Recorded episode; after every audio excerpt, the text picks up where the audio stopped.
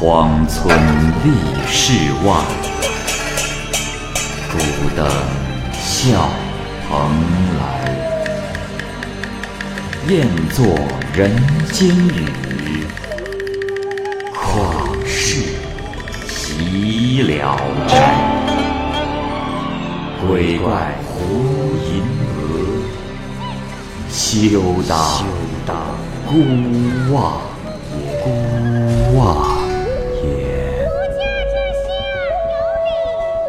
白话《聊斋故事》。《聊斋故事》之鄱阳神。蚂蚁播讲。狄战池出任饶州司礼。途经鄱阳湖，湖上啊有一座神庙。狄战池便下车前去游览。庙里陈列着丁普郎等四阶忠臣的塑像，其中。有个狄姓的神像居于最末位。狄战池说：“与我同族的人，怎可居于下手？”便与上手的一座神像调换了位置。后来，狄战池上船赶路，大风吹断船帆，桅杆倒向一边，全家人都伤心的哭嚎。一会儿，一只小船破浪而来，靠近官船后。连忙扶了狄战池上了小船，接着全家人也都上了小船。狄战池细看那人，与翟姓神像没有任何一点不像。不久，风浪平息，再找那人，已经没了踪影。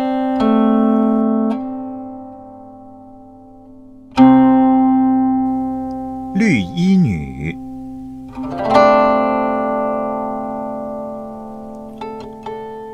书生于景，字小宋，益都人，住在礼泉寺里读书。一天夜里，正在翻书诵读，忽然，一位女子在窗外称赞说：“于相公读书真勤奋。”于景于是心想：这深山里哪里来的女子？正在疑虑时，女子已经推门笑着走进屋来，说。公子读书真是勤奋。狱警吃惊地站起来看，那女子穿着绿衣长裙，柔美动人，无可比拟。狱警知道这女子不是人类，再三问她住在哪里。女子说：“公子，你看我，该不像是吃人的怪物啊？为何一再追问？”于景心中非常喜欢这个女子。便与她睡在了一起。女子解开绸制的短衣，腰肢细的几乎不满一把。可是五更刚过，女子就偏偏离去，从此她没有一夜不来的。一天晚上，女子和于景一起喝酒，女子在谈话时显露出她精通音律。于景就说：“娘子，你的声音。”娇弱纤细，如能唱一支歌，定能使人销魂呐。女子笑着说：“公子，我不敢唱歌，正是怕消了你的魂。”于景一再让女子唱歌，女子说：“我倒不是吝惜什么，只怕别人听到。公子若要我一定唱，我就献丑了。只是只能小声，表达出意味即可。”便用仙足轻轻点着床腿，唱道：“树上乌旧鸟，转奴终夜散。不愿绣鞋湿，只恐郎无伴。”声音纤细如银，刚刚能听出唱的是什么。但静心去听，会发现歌声抑扬动听，圆润清亮，悦人耳，动人心。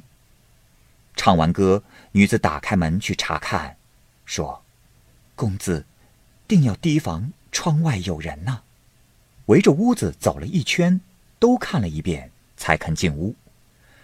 于静说：“娘子，我有句话想问你，不知娘子为何疑虑恐惧的如此深重？”女子笑着说：“公子，不曾听说这样的谚语吗？偷生鬼子常为人，说的就是我呀。”接着，二人上床睡觉。女子提心吊胆，心中不乐，说：“你我一生的缘分，恐怕到此为止了吧？”狱警急忙问：“何出此言？”女子说：“我突感心跳，大概福分已尽吧。”狱警安慰她说：“哎，心跳眼跳都是常事，怎么会突然说这个？”女子稍微高兴了一些，又相互缠绵恩爱了起来。五更过后，女子披衣下床，刚要开门，又迟疑不决的走回来说：“啊，公子，不知为何，我心中就是害怕，请公子送我出门。”于景果然起床，送到门外。女子说：“公子，你就站在这里看着我。”等我翻墙走了，你再回去。于景说：“好，娘子，你放心。”于是于景就望着女子转过房廊，杳然不见。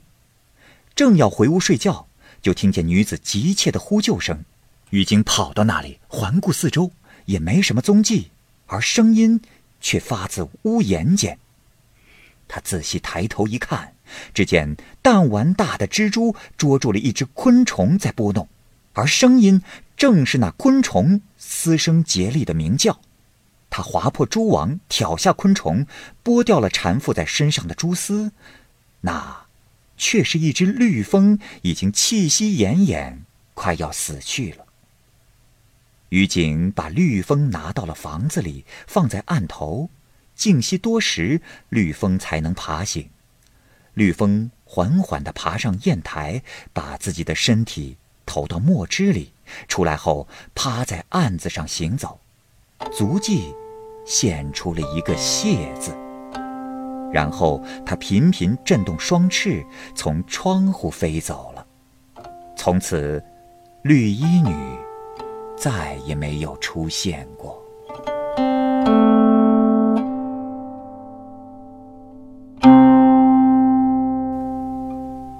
离世。龙门中的谢中条，轻薄放荡，品行不端。他三十多岁丧妻，留下二男一女，早晚连哭带叫的，拖累得苦不堪言。他想娶继室，高不成又低不就，只得暂时雇个老妈子抚养子女。一天。谢中条在山路上缓缓的行走，忽然，有个妇人出现在他的身后。他略加等候，偷偷一瞧，是个漂亮女人，二十岁左右。他心生爱悦，调戏说：“娘子独自赶路，不害怕吗？”妇人只管赶路，不做回答。他又说：“啊，娘子这么纤弱的脚步。”山路实在难走啊！啊！妇人仍然没有看他一眼。谢中条见四周无人，走进妇人身旁，突然抓住了她的手腕，拽进深幽的山谷，准备强行欢爱。妇人生气的大喊：“你哪里来的强盗，竟敢野蛮欺人！”谢中条连拉带拽，继续前行，仍不停步。妇人脚步跌跌撞撞，尴尬异常，无计可施，于是说：“啊，要求欢爱，就这样嘛？你把我放开，我我就依你。”谢中条按他说的去做，二人一起走进寂静的山谷，野河以后，便相互爱悦。妇人问谢中条的住处和姓名，谢中条如实相告。然后也问了妇人同样的问题，妇人说：“我姓李，不幸早年死了丈夫，又死了婆婆，孑然一身，无依无靠，所以常回娘家。”谢中条说：“哦啊，我也死了老婆，呃，你可愿意与我一起过日子？”妇人问：“你有没有子女？”谢中条说：“，实不相瞒，若说枕席之事，我相好的倒也不少。唉，只是儿哭女嚎，让人受不了啊。”妇人犹豫地说：“这，唉，这事最难办。看你衣服鞋袜的款式，也只是一般，我自以为都会做。但是继母难当。”恐怕受不了人们的指责。谢中条说：“啊，娘子，这事请不要顾虑重重。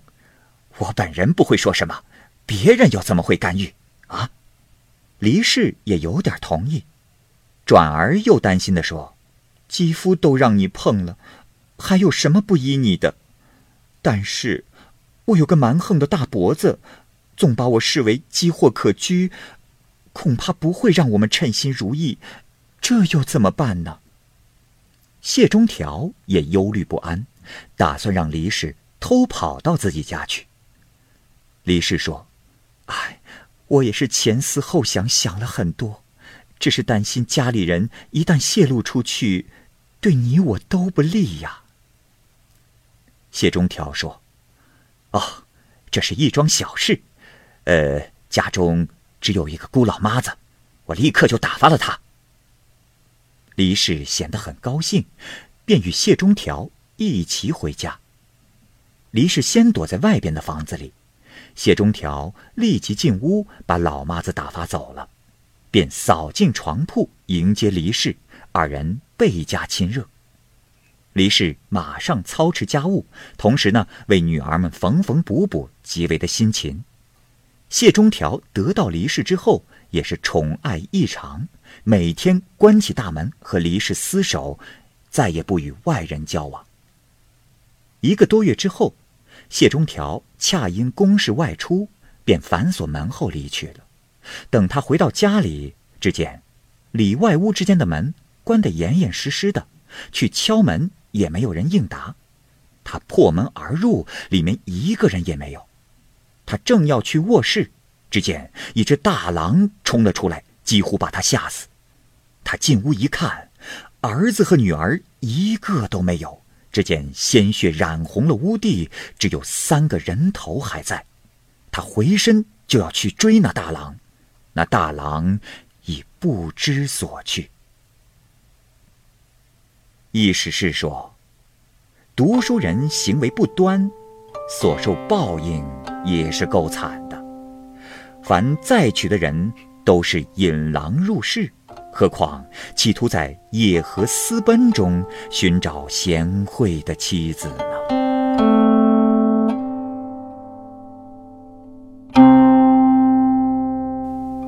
骂鸭。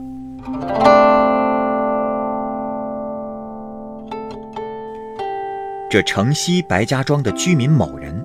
偷了邻居家的鸭子煮了吃了，到了夜里就发觉皮肤很痒，天亮一看，这浑身长出了毛茸茸的鸭毛，而且一碰就疼，他大为的惊惧，可是又无法医治。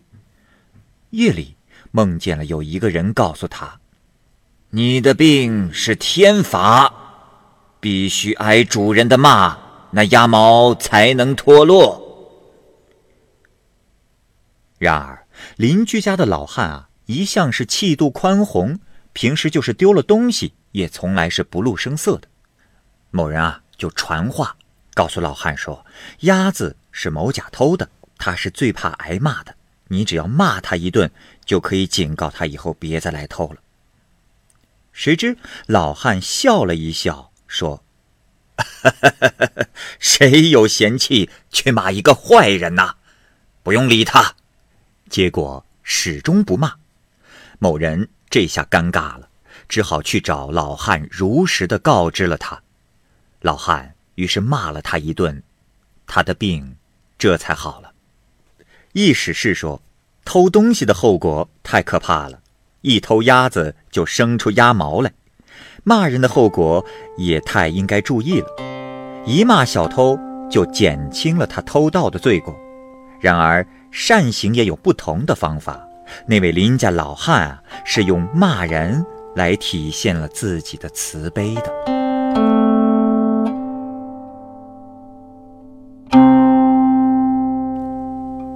上仙。癸亥年三月，我与高继文前往济南，同住在一家旅店。高继文忽然病了，恰巧高振美也跟高念东先生来到了府城，便一起商量如何治病。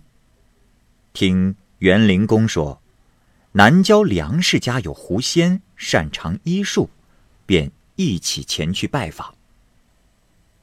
梁氏是个四十来岁的女子，风致神秘，很有狐狸的意味。走进梁氏的屋里。套间中挂着红色的帘幕，撩开帘幕一看，墙壁上悬挂着观音菩萨的肖像，还有两三幅画，画上的人物骑在马上，手握长矛，骑马的侍从人员纷乱复杂。北墙下有个案子，案头放着一个小小的座位，高不满一尺，铺着小小的锦褥，说是仙人到来。便坐这个位置。大家点上香，列队拱手作揖。梁氏敲磬三下，口中念念有词。祷告完毕，梁氏请大家到外屋的坐榻上就坐。梁氏站在帘幕下，整理了一下头发，用手支着下巴跟大家谈话，说的都是大仙显灵的事迹。过了许久，天色渐黑。大家担心夜里难以回家，就请梁氏再给祷告求仙。梁氏便去敲磬，重新祷告，然后转身又站在木帘下说：“大仙最喜欢夜间谈话，其他时间往往遇不上大仙。昨天夜里有一位等候考试的秀才，带着酒菜来与大仙喝酒。”大仙也拿出美酒款待秀才，二人又是写诗又是欢笑。等分手时，已经夜色将近。话没说完，便听到屋里有一种细细的繁密的声响，就像蝙蝠连飞带叫。正当大家仔细倾听时，忽然，案子上面像落下一块巨石，声音很大。梁氏转过身来说：“哎呀，几乎吓死人了。”但马上就听到案子上传来了叹息声，发出叹息的似乎是一个健壮的老汉。梁氏用芭蕉扇遮住了小座位，只听见座位上有人大声地说：“嗯，有缘呐，有缘呐！”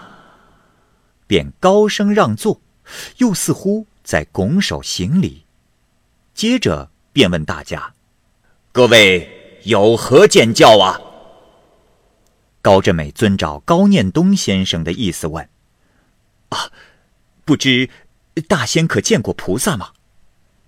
回答说：“南海可是我的熟路，又怎会没见过菩萨呀？”高振美又问：“哦，那阎王也更换吗？”回答的说。嗯，这一点与人间一样。高振美又问：“那阎王姓什么？”回答说：“他姓曹。”问完后，便为高继文求药。回答说：“可听好，回去后要在夜间用茶水祭祀。呃，我在观世音大士那里要来了药，赠送于你们。这病没有治不好的。”大家也各自有所问，大仙都一一做了决断。